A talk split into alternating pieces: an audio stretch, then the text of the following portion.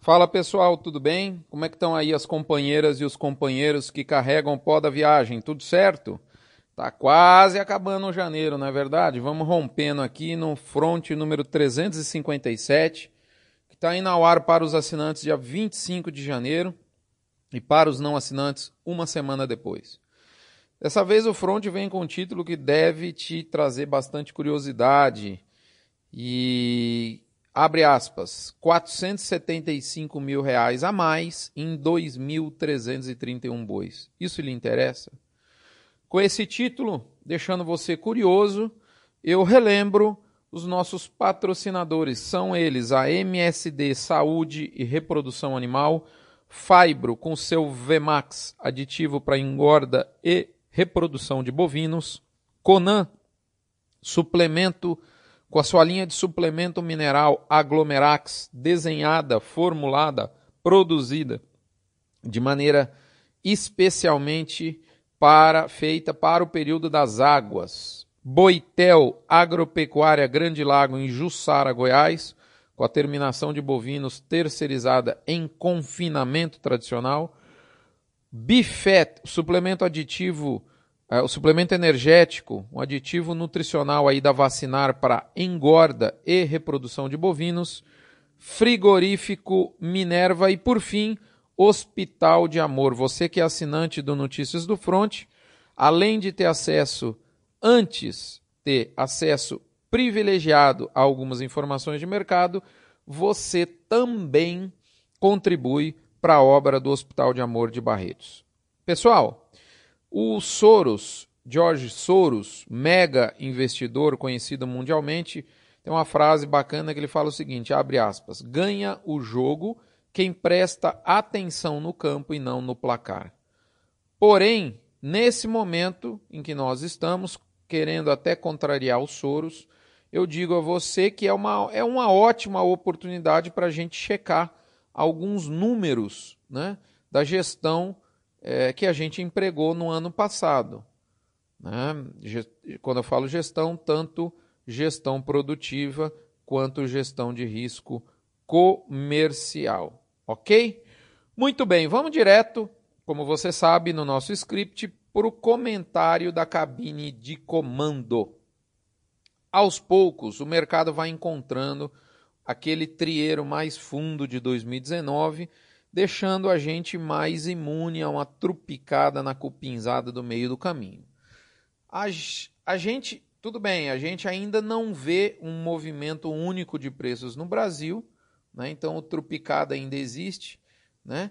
mas existe também uma tendência de estabilidade para o curto prazo que parece que vai aumentando os seus domínios. Uh, olhando um pouco macro a, a pecuária brasileira, do ponto de vista de precificação nesse momento, impressiona uma recuperação extremamente forte do Rio Grande do Sul, sem paralelo em nenhuma outra praça do Brasil.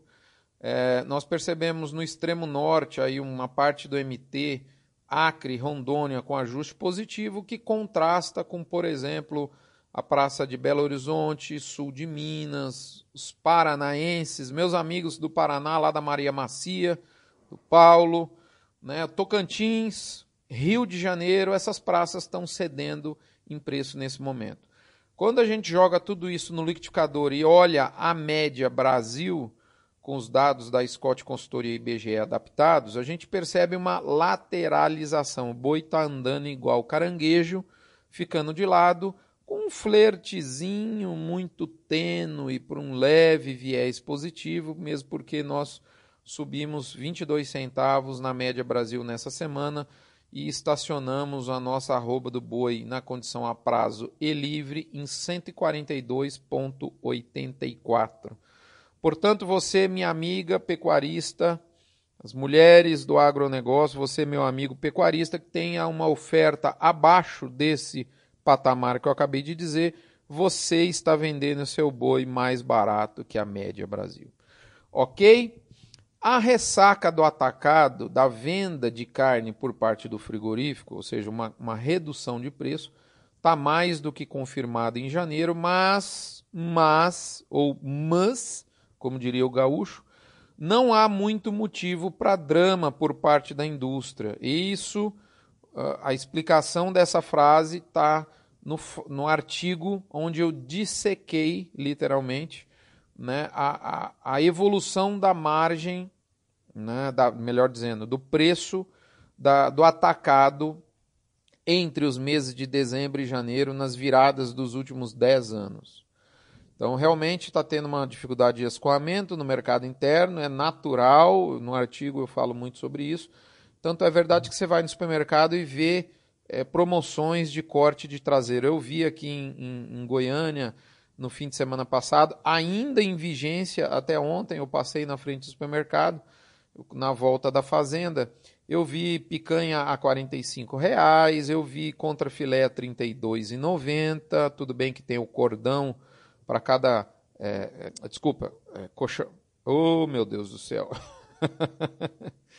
é, eu vi filé mignon a R$ 32,90, tudo bem que tem o colchão, o cordão, e, e, o filé mignon com cordão, uma peça aí de 1,6 kg, quando você limpa ela cai para 1,3 kg. Mas a R$ 32,90 dá para comer até um pouquinho de é, aponevrose, como diz um amigo meu, não é verdade? Então esse, esse colchão mole eu vi em promoção, é, é, não vi contra filé, mas picanha eu vi, eu vi o, o filé mignon, eu vi o colchão mole e algumas outras partes do traseiro. E nesse momento a gente vê uma virada de mês, chegando aí a calhar, porque deve renovar o, o poder aquisitivo da população.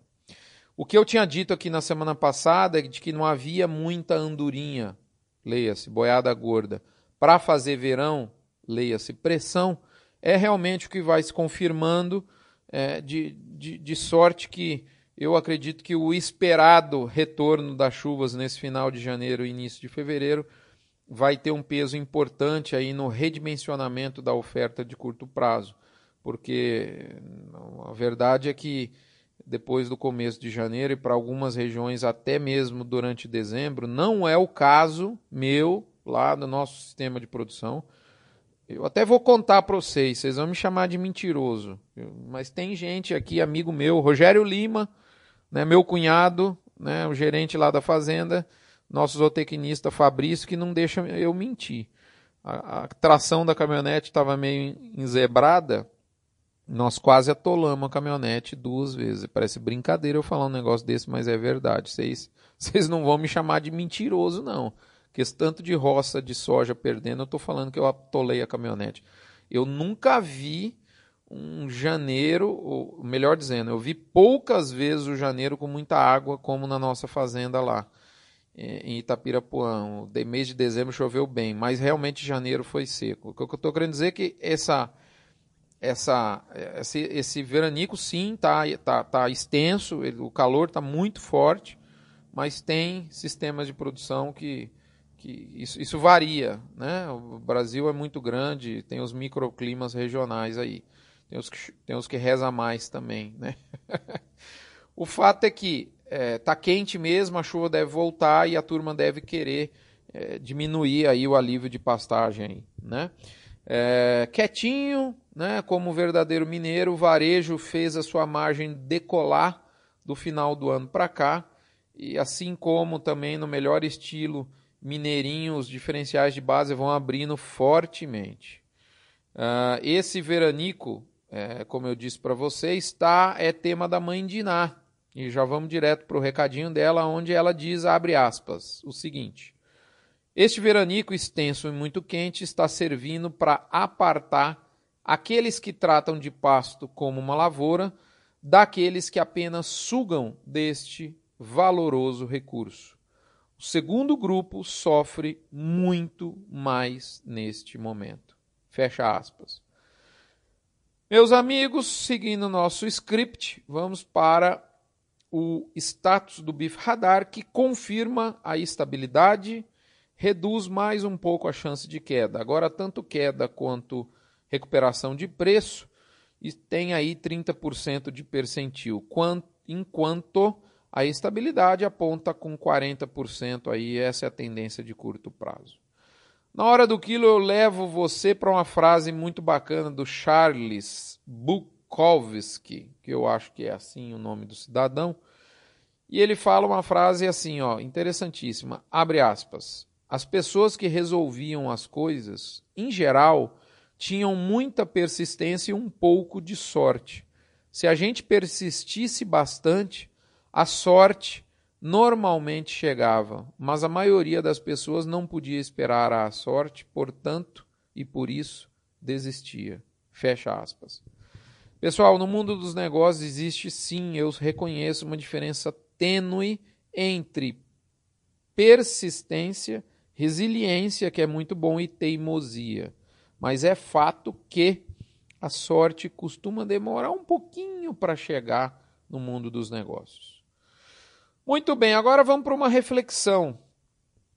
Esses dias eu estava conversando com um amigo meu, Vitor Brum, lá do Tocantins, e ele milita aí no mundo dos seguros da agropecuária, não só pecuária, agricultura e pecuária. Por exemplo, é, dentre outros setores, o mundo florestal. E ele me disse umas coisas que me chamaram muita atenção e eu pedi autorização dele e vou repetir aqui para vocês. Abre aspas.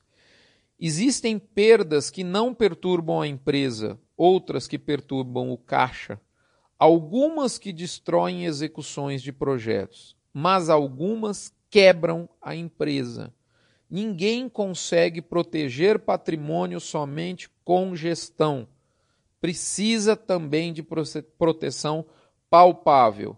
Sejam acionistas, sejam pessoas da família proprietária da fazenda. Todos querem saber dos riscos e da mitigação. Mas mitigação não é um plano, mitigação é fazer um seguro bem feito. E quem menos pode perder são os produtores menores. Pessoal, fecha aspas, né? Pessoal, definitivamente, seguros para agropecuária são desconhecidos no nosso meio. Eu devo sim fazer um podcast sobre o assunto em breve. Moçada, e aí? Deu para colocar uma pulguinha atrás da orelha dos seis? Seguro, per, já perdeu o boi por raio? Já, per, já teve vendaval que arrancou barracão, destelhou casa aí da sua propriedade? Teve prejuízo com isso? Meu amigo e minha amiga, teve porque não tinha seguro. Seguro é barato. Já teve máquina roubada? E, enfim, daqui uns dias nós falamos mais sobre isso. Muito bem, lá do B do Boi, a nossa crônica semanal da gestão de risco em pecuária. A turma que já teve o desprazer de assistir alguma palestra minha sabe que eu resumo gestão de risco comercial de pecuária de corte num tripé, que é gestão produtiva e financeira, segundo, estudo das tendências de mercado, terceiro e por fim, uso das ferramentas de venda. E de fato, essa tríade gestão, tendências e ferramentas de venda, elas compõem muitos dos episódios aqui do Notícias do Front. E nesse em específico eu vou compartilhar uma parte né, de como a gente avalia uma parte da nossa política de gestão, abrindo inclusive alguns números consolidados do janeiro, dezembro de 2018 do sistema de produtivo lá da família. Então, primeiro, vamos lá. Nós matamos ou comercializamos, melhor dizendo, que não foi só abate, 2.331 animais.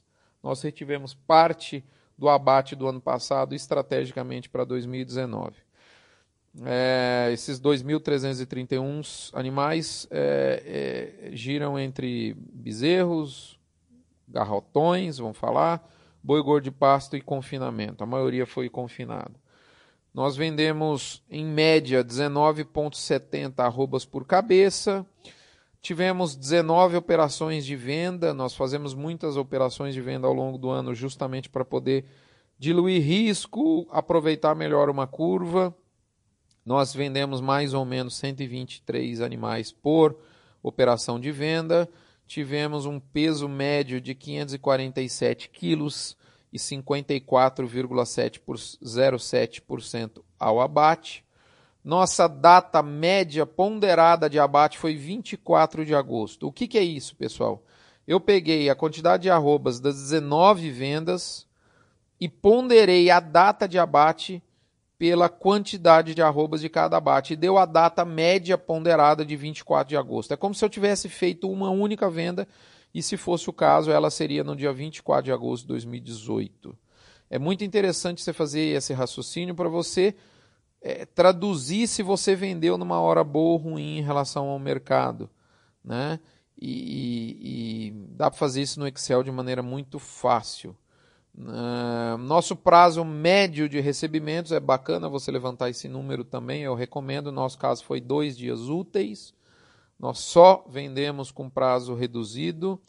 Nós pagamos 100 mil reais, 100.704,66 centavos de fundo rural. Repetindo, 100.704 reais e 66 centavos de fundo rural. Uma caminhonete, moçada, para o fundo rural as outras despesas de venda. E aí eu olha que eu não tô no Mato Grosso. O FETAEB lá no Mato Grosso, que estão. A, a, moçada tá. Você aí do Mato Grosso, mobilize-se. O que já é absurdo, eles estão querendo levar para 51 reais. Aqui em Goiás é mais ou menos 7,50 por cabeça. Essas outras despesas de venda deram R$ 38.400 aproximadamente no ano o nosso preço médio ponderado na referência de mercado, eu já usei muito o CPEA, nesse momento eu uso o, o, a referência do Notícias do Front. Né? Na média ponderada dessas arrobas foi R$ 131,45 na condição referente à Praça de Goiânia, né? na condição livre e a prazo. Esse 131,45 é se eu tivesse vendido pelo valor de mercado, mas nós vendemos no, prazo, no, no preço médio ponderado de 141,79, né? ou seja, nós conseguimos capturar R$ 10,34 por arroba de bônus. Uh, e nesses 10,34 está incluído todo o nosso premiação Sisbov, Europa, Hilton, toda a nossa premiação por raça certificada Angus e todas as nossas operações de, das ferramentas de venda, mercado futuro, mercado de opções e boi a termo, que foram a, nós usamos as três ferramentas no ano passado. E, e o valor líquido dessas todas essas três ferramentas, mais os prêmios, deu R$ 10,34. Lembrando a você que essa premiação ela compôs o valor de 3,08. Né? Então, desculpe, deixa eu explicar melhor. Nós conseguimos um sobrepreço de R$ 10,34 acima da média de mercado. Esses 10,34 têm duas fontes, duas explicações. A primeira parte delas é o uso das ferramentas da bolsa. Essas ferramentas deram R$ 6,23 por arroba. Então, dos 10,34, 6,23 veio de uso de boi a termo, de mercado futuro e mercado de opções. São as três ferramentas de comercialização que nós usamos no ano passado. Teve lote só de boi a termo, teve lote só de mercado futuro, teve lote. Minto, só de mercado futuro não teve. Teve lote só de mercado de opções e teve lote de boi a termo, mercado de opções e mercado futuro. Tem uma salada mesmo. E no líquido, já pago todas as despesas da bolsa veio R$ 6,23 por arroba. Ok? É, pago todas as despesas da bolsa porque você sabe que o termo não tem custo para o produtor. Mas eu falei para vocês que nós ganhamos, capturamos 10,34 acima da referência de mercado. É, 6,23 veio das operações de, de gestão de risco. E é justamente essa foi a minha entrega da gestão comercial. Né? E da onde veio os outros 4,10? Os outros 4,10 veio das certificações. No caso, Sisbov Europa 3,08, 85 centavos por arroba de média de certificação Hilton e 17 centavos por arroba de média de certificação Angus. É evidente que nem todos, todos os nossos animais contemplaram as três certificações. Por isso que o valor médio do bônus variou bastante. Teve certificação de poucos centavos, de 85 centavos até é, mais de 3 reais, porque depende do volume, da parte do nosso rebanho que compunha, a, a que estava é, é, passível de receber é, premiação. Então, por exemplo, nós tivemos poucos animais angus, então na média de todas as arrobas vendidas do ano, o, o, o bônus angus de alguns animais representou na arroba de todo mundo 17 centavos. Então, só para vocês entenderem. Então, essas certificações elas vêm basicamente de gestão produtiva. Pessoal, quando você soma a, o, o, que veio oriundo de, de gestão comercial e o que veio oriundo da gestão produtiva, ou seja, das certificações, deu 475 mil reais nas quase 46 mil arrobas que nós comercializamos. Então, esses quase essas 50 mil arrobas, elas teriam saído exatamente da mesma forma se nós não tivéssemos a certificação, se nós não tivéssemos a gestão de risco. Ou seja, é quase agregar quase meio milhão de reais a mais na veia do fluxo de caixa da fazenda em 2.331 bois. Compara aí com o seu volume anual. Detalhe, gente, eu não sou exemplo de nada. Teve muita gente que eu conheço que agregou muito mais com a gestão de risco comercial. Pessoal, eu fico por aqui. Tá lá no blog, se você tiver alguma dúvida, vai lá, todos os números estão lá, essa, essa numeraiada, né? Às vezes é mais fácil ver no papel mesmo, tá lá, fica à disposição de vocês. É, é muito número, mas eu lembro para você que é dos números que vêm as decisões sólidas, que vêm as avaliações do que foi conduzido. Essa apuração do resultado é o último passo de uma boa política de gestão, ou seja, de uma boa política de gestão de risco comercial. E é fundamental fazer. Você quer um exemplo para que serve essa consolidação de resultado? Sisbov é chato, né? É o que a gente escuta por aí. É, mas te interessa R$ reais por arroba a mais de faturamento, que dá R$ reais por boi num boi de 20 arrobas? Gente, essa é a decisão.